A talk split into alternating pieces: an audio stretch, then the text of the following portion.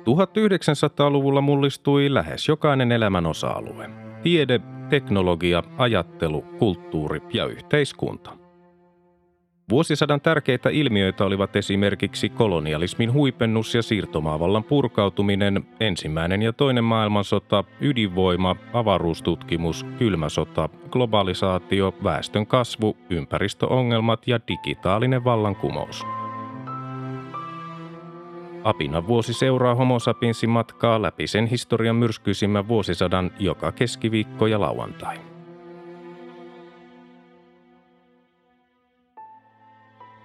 Vuosi 1984.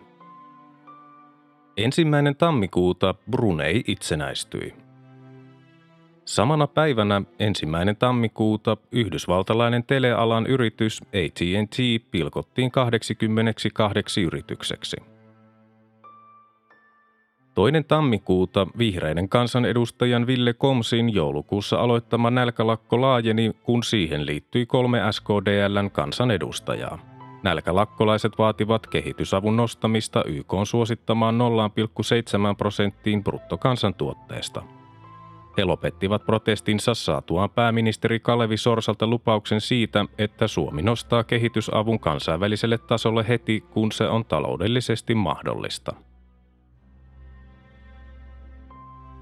3. tammikuuta presidentti Mauno Koivisto antoi 160 vuotta täyttäneelle Åbo Underrättelser-lehdelle niin sanotun sopuli-haastattelun, jossa hän ilmaisi tyytymättömyytensä tiedotusvälineiden hänen lausuntojaan koskevaan uutisointiin ja arvosteli toimittajia kulloisiakin mielipidejohtajia seuraavaksi sopulilaumaksi. Tästä lähtien pidän huolta, ettei kukaan selitä ajatuksen juoksujani, en edes minä itse, presidentti sanoi. 5. tammikuuta Richard Stallman erosi työstään MITin tekoälylaboratoriossa ja alkoi kehittää GNUta. 6. tammikuuta presidentti Mauno Koivisto nimitti ulkopoliittisen erityisavustajansa Jaakko Kalelan uudeksi tasavallan presidentin kanslian kansliapäälliköksi. Kalelan edeltäjä Juhani Perttunen siirtyi sisäministeriön kansliapäälliköksi. Uudeksi ulkopoliittiseksi erityisavustajakseen Koivisto nimitti Martti Mannisen. 9. tammikuuta Argentiinan presidenttinä vuosina 1982-1983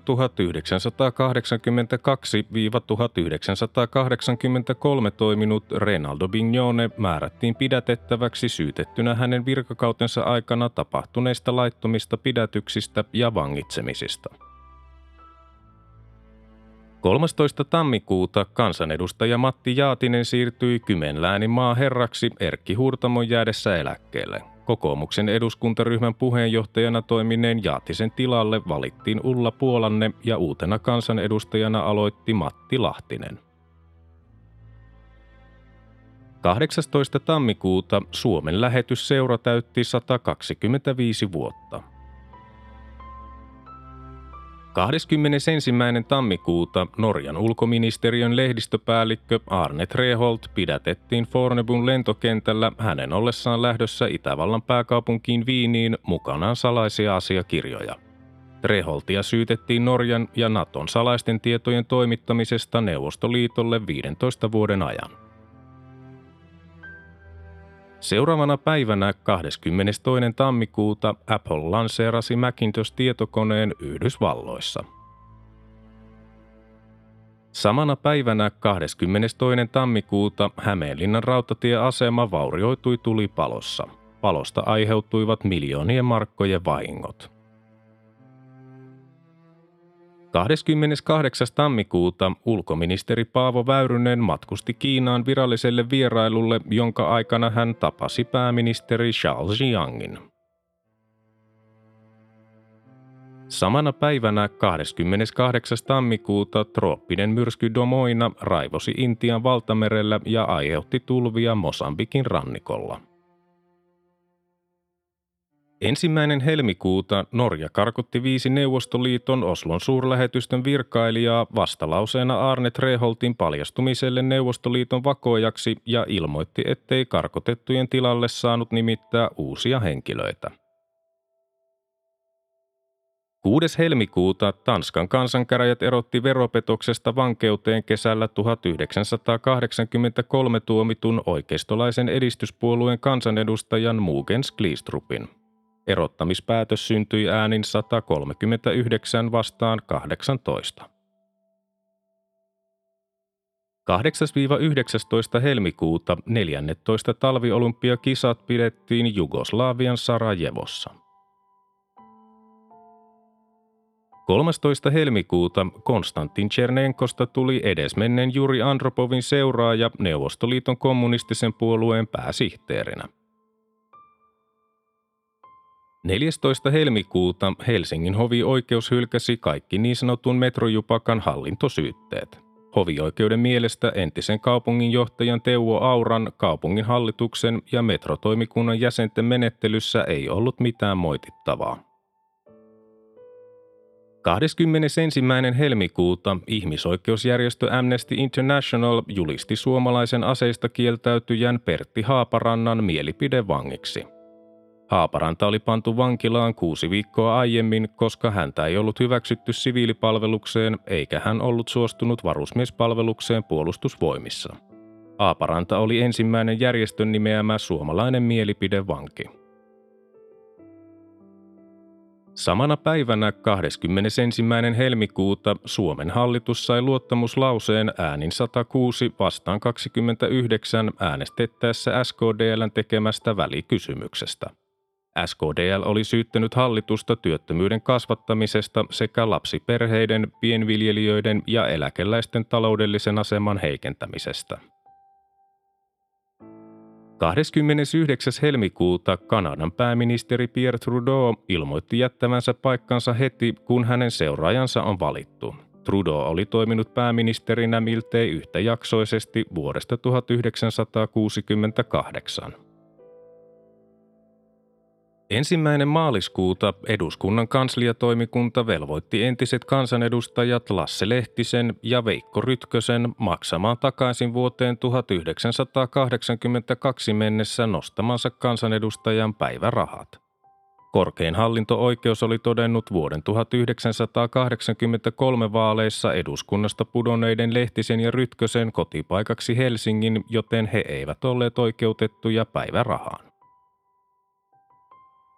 Samana päivänä ensimmäinen maaliskuuta Ahvenanmaa julkaisi ensimmäiset postimerkkinsä. 5. maaliskuuta Intian pääministeri Indira Gandhi määräsi hyökkäyksen Sikhien kultaiseen temppeliin Amritsarissa. 6. maaliskuuta Britannian kaivostyöläiset aloittivat vuoden mittaiseksi venyneen tuloksettoman lakon. 8. maaliskuuta korkein oikeus kovensi toimittaja Mats Dumellin maanpetoksesta 27. tammikuuta 1983 saaman kahdeksan kuukauden ehdollisen vankeustuomion ehdottomaksi. Samana päivänä 8. maaliskuuta pääministeri Kalevi Sorsa matkusti viralliselle vierailulle Tunisiaan, jossa hän tapasi PLOn johtajan Yasser Arafatin. Sorsa jatkoi matkansa Algeriaan 12. maaliskuuta.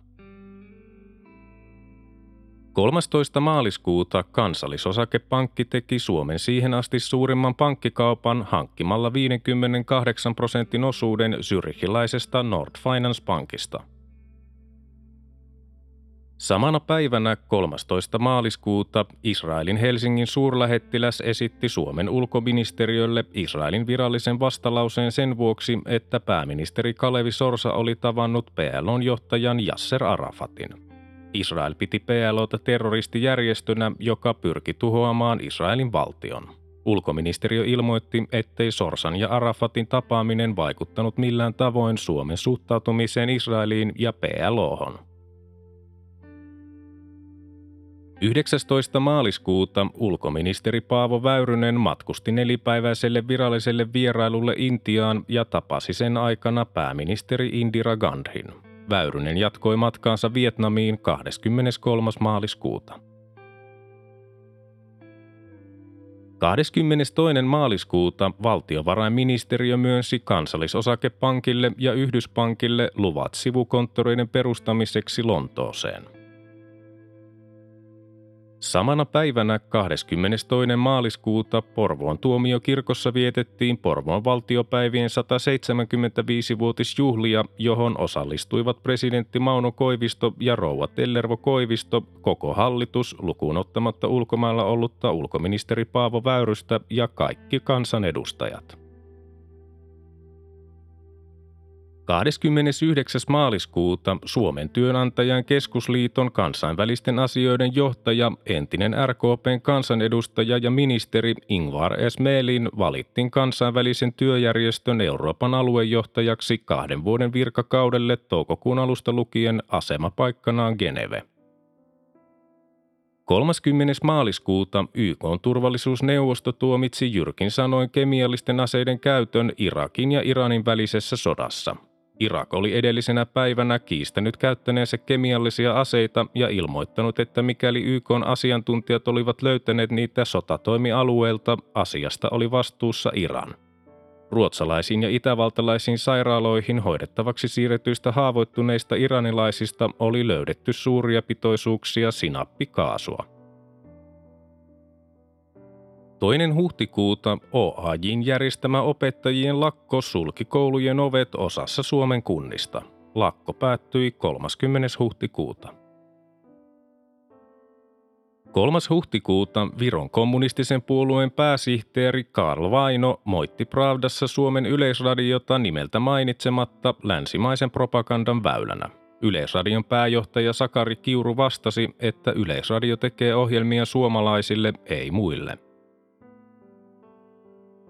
5. huhtikuuta Helsingissä, Turussa ja Oulussa alkoi Suomen siihen asti suurin lääkärilakko, joka laajeni toukokuun alkuun mennessä koko maahan. Kiireelliset tapaukset oli luvattu hoitaa lakon aikanakin. 13. huhtikuuta Islannin presidentti Vigdis Finnbogadottir saapui kolmipäiväiselle valtiovierailulle Suomeen. Viimeisenä vierailupäivänään hän kävi myös Ahvenanmaalla.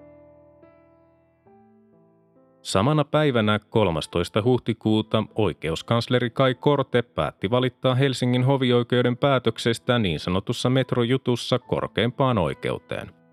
Korteen katsottiin asettaneen koko arvovaltansa peliin, koska hän oli henkilökohtaisesti puuttunut jutun oikeuskäsittelyyn. Korkein oikeus myönsi Kortteille valitusluvan 13. kesäkuuta. 26. huhtikuuta presidentti Mauno Koivisto tapasi ensimmäisenä länsimaisena valtionpäämiehenä Neuvostoliiton puoluejohtajan Konstantin Chernenkon Moskovassa. Koivisto kutsui Chernenkon vierailulle Suomeen, mutta tämä ei ehtinyt noudattaa kutsua ennen kuolemaansa. Samana päivänä 26. huhtikuuta tanskalaisen kansanedustajan Mugens Glistrupin perustama äärioikeistolainen kansallinen edistyspuolue hajosi. Sen raunioille perustettiin Vapaat demokraatit-niminen puolue. Samana päivänä 26. huhtikuuta entisen natsisaksan johtomiehiin kuulunut Rudolf Hess täytti 90 vuotta Spandaun vankilassa Berliinissä. Hän oli vankilan ainoa asukas ja viimeinen elossa ollut Nürnbergin oikeudenkäynnissä vuonna 1946 vankeuteen tuomituista. Ranska, Iso-Britannia ja Yhdysvallat olivat useaan otteeseen esittäneet Hessin vapauttamista hänen korkean ikänsä vuoksi ja estääkseen häntä tulemasta uusnatsien marttyyriksi. Neuvostoliitto ei ollut kuitenkaan suostunut Hessin vapauttamiseen. 27. huhtikuuta 24 varusmiestä loukkaantui, heistä neljä vakavasti, kun maastoon suutariksi jäänyt ammus räjähti Pahkajärven ampuma-alueella Valkeassa – 30. huhtikuuta Suomen ensimmäinen koeputkilapsi syntyi. Ensimmäinen toukokuuta teini-ikäiset mutanttinin ja kilpikonnat esiintyivät ensimmäistä kertaa sarjakuvalehdessä. Samana päivänä ensimmäinen toukokuuta valtionarkistossa säilytetty presidentti J.K. Paasikiven arkisto avattiin tutkijoille 25 vuoden salassapitoajan umpeuduttua – Paasikiven arkisto käsitti 42 hyllymetriä Suomen poliittista lähihistoriaa käsitteleviä asiakirjoja. 5. toukokuuta Euroviisut järjestettiin Luxemburissa. Kilpailun voitti Ruotsia edustanut Harris yhtye kappaleella Digiloo Digilei. 6. toukokuuta viisi ihmistä sai surmansa ja yli 20 loukkaantui yleisölennätyksellä olleen helikopterin pudottua väkijoukkoon Ahveniston moottoriradalla Hämeenlinnassa. 7. toukokuuta kymmenet omakotitalot ja kesämökit kärsivät vaurioita Tornionjoen rannoilla poikkeuksellisen rajun jäiden lähdön vuoksi. 8. toukokuuta Neuvostoliitto ilmoitti boikotoivansa vuoden 1984 Los Angelesin kesäolympialaisia, koska urheilijoiden turvallisuutta ei ollut taattu eikä luotu normaaleja olosuhteita kisojen pitämiselle. Useimmat sosialistiset maat sekä pieni joukko muita maita seurasivat Neuvostoliiton esimerkkiä. Poikotin katsottiin yleisesti olevan Neuvostoliiton vastaveto sille, että monet länsimaat olivat Yhdysvaltain johdolla poikotoineet Moskovan olympialaisia vuonna 1980. Samana päivänä 8. toukokuuta Espanjan pääministeri Felipe González saapui Suomeen lyhyelle vierailulle. Hän tapasi presidentti Mauno Koiviston ja pääministeri Kalevi Sorsan. 11. toukokuuta tähtitiede maan ylikulku Marsista katsottuna. Seuraava ylikulku on 10. marraskuuta 2084. Samana päivänä 11. toukokuuta kirkolliskokous torjui naispappeuden äänin 108 vastaan 32. Päätöksen seurauksena useita satoja naisia erosi kirkosta. 16. toukokuuta arkkitehti Reima Pietilä voitti Helsingin Meilahteen rakennettavan tasavallan presidentin uuden virka-asunnon suunnittelukilpailun, johon oli osallistunut yli 200 ehdotusta. 19. toukokuuta Suomen laajimmaksi paisunut lääkärilakko päättyi. Seuraavana päivänä 20. toukokuuta Argentiinan entinen presidentti Isabel Perón palasi kotimaahansa kolmen vuoden maanpausta Espanjasta. 24. toukokuuta toimihenkilö- ja virkamiesjärjestöjen keskusliiton uudeksi puheenjohtajaksi valittiin Riitta Prusti, josta tuli Suomen ensimmäinen nainen ammatillisen keskusjärjestön johtajana. 27. toukokuuta Suomen kommunistisen puolueen uudeksi puheenjohtajaksi valittiin Arvo Aalto. Puolueen enemmistö valtasi kaikki paikat keskuskomiteassa, minkä vähemmistön keulahahmo Taisto Sinisalo tulkitsi merkitsevän epäluottamusta Neuvostoliittoa kohtaan ja etääntymistä kansainvälisestä kommunismista. SKPn oppositio jättäytyi kokouksen jälkeen pois puolueen johtoelinten toiminnasta – 29. toukokuuta UKK-instituutti vihittiin Tampereella. Ensimmäinen kesäkuuta Namibian vapautusjärjestön Swapon perustajajäsen Herman Toivo ja Toivo saapui vierailulle Suomeen pääministeri Kalevi Sorsan kutsumana. Samana päivänä ensimmäinen kesäkuuta Saippuasarja dynastiaa alettiin esittää Suomen televisiossa. 3. kesäkuuta keskustapuolueen jäsenjärjestönä toiminut liberaalinen kansanpuolue valitsi uudeksi puheenjohtajakseen Kyösti Lallukan. LKP oli pudonnut eduskunnasta vuoden 1983 vaaleissa. 5. kesäkuuta Intian joukot aloittivat hyökkäyksen Sikhien kultaiseen temppeliin. 7. kesäkuuta keskusrikospoliisi etsintä kuulutti Tampereen kaupungin johtajan Pekka Paavolan. Paavolaa haluttiin kuulla hänen kesämökkinsä rakentamiseen liittyneistä epäselvyyksistä noppajutun oikeuskäsittelyn yhteydessä. 10. kesäkuuta SDPn puheenjohtaja pääministeri Kalevi Sorsa arvosteli tiedotusvälineitä puoluekokouksessa Lahdessa. Hän sanoi infokratian olevan vaaraksi kansanvallalle. 16. kesäkuuta valtiovarainministeri John Turner valittiin Kanadaa hallinneen liberaalisen puolueen johtajaksi ja hieman myöhemmin maan pääministeriksi. 18. kesäkuuta Vantaan kaupungin valtuusto hyväksyi uuden tiedekeskuksen rakentamisen Tikkurilaan. 20. kesäkuuta Ranskan presidentti François Mitterrand saapui viralliselle vierailulle Neuvostoliittoon. Mitterrand otti vierailunsa aikana esille toisin ajattelija Andrei Saharovin tapauksen, mikä herätti närkästystä isännissä. 24. kesäkuuta Tampereen kaupunginjohtajan Pekka Paavolan etsinnät lopetettiin sen jälkeen, kun syyteoikeus hänen kesämökkiinsä liittyneistä noppalahjuksista oli rauennut.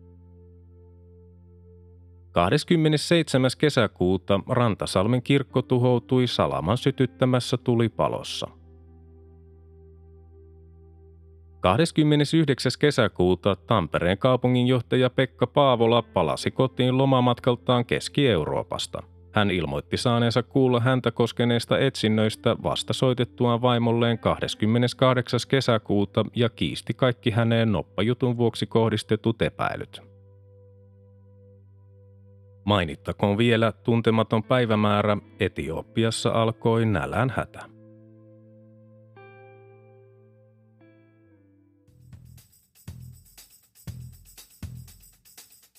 Tämä oli Apinan vuosi. Homo sapiensin seikkailut jatkuvat taas seuraavassa jaksossa.